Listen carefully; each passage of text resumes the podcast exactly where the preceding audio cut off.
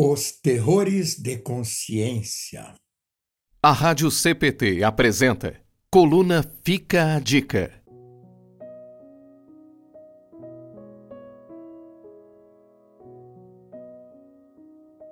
Várias vezes nos tornamos reféns de nossa consciência. Ela é capaz de agarrar nosso coração e torturá-lo com culpas. Culpas bem atuais que afloraram hoje mesmo ou, quem sabe, durante a semana. Mas também há culpas que lá estão, em um cantinho da consciência, latejando e ardendo por anos e, quem sabe, até mesmo por décadas. São culpas não resolvidas.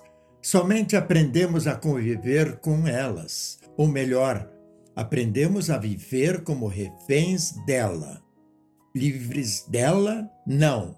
Apenas nos acostumamos a sentir seu peso sobre os ombros.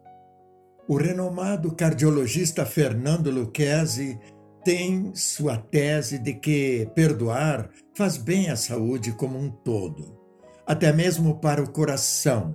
Conviver com culpas, atritos e terrores de consciência levam o nosso organismo a uma tensão que corrói a saúde. Dr. Lucchesi tem razão. Deus já havia falado no Salmo 32 que viver como refém das culpas é tortura sentida até nos ossos.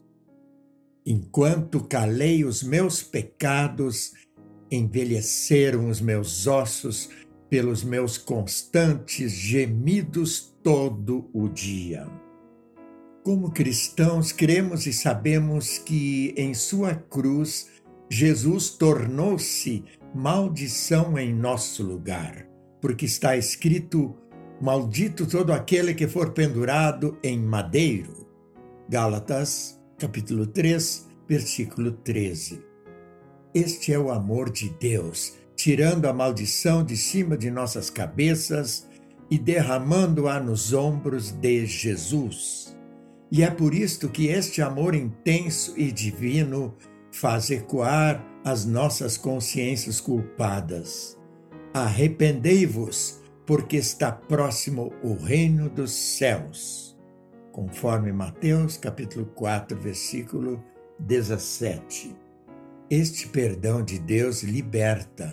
Aliás, é o único que nos liberta da tortura de nossa consciência. Fora de Jesus, tudo se torna apenas cuidado paliativo.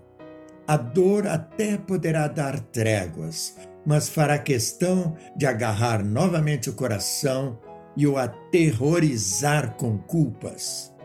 Mas em Jesus há cura definitiva, completa começa aqui e vai eternidade afora.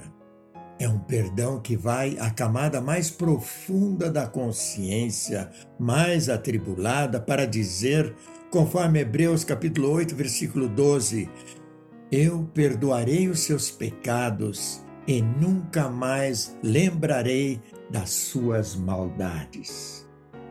Então fica a dica Arrependa-se dos seus pecados, entregue sua consciência a Cristo. Aplique a você mesmo o perdão que dá vida eterna. Quando o próprio diabo quiser lançar novamente à tona as culpas que Deus já perdoou, olhe para Jesus. Quando Deus perdoa, está perdoado. E quando Deus perdoa, não há mais culpa e terrores. O perdão de Deus liberta, liberta do inferno, liberta para a vida, liberta para a vida eterna. Apenas o perdão de Deus liberta.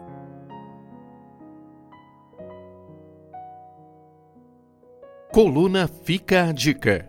Autoria Pastor Bruno Serves. Locução: Paulo Udo Kuntzmann.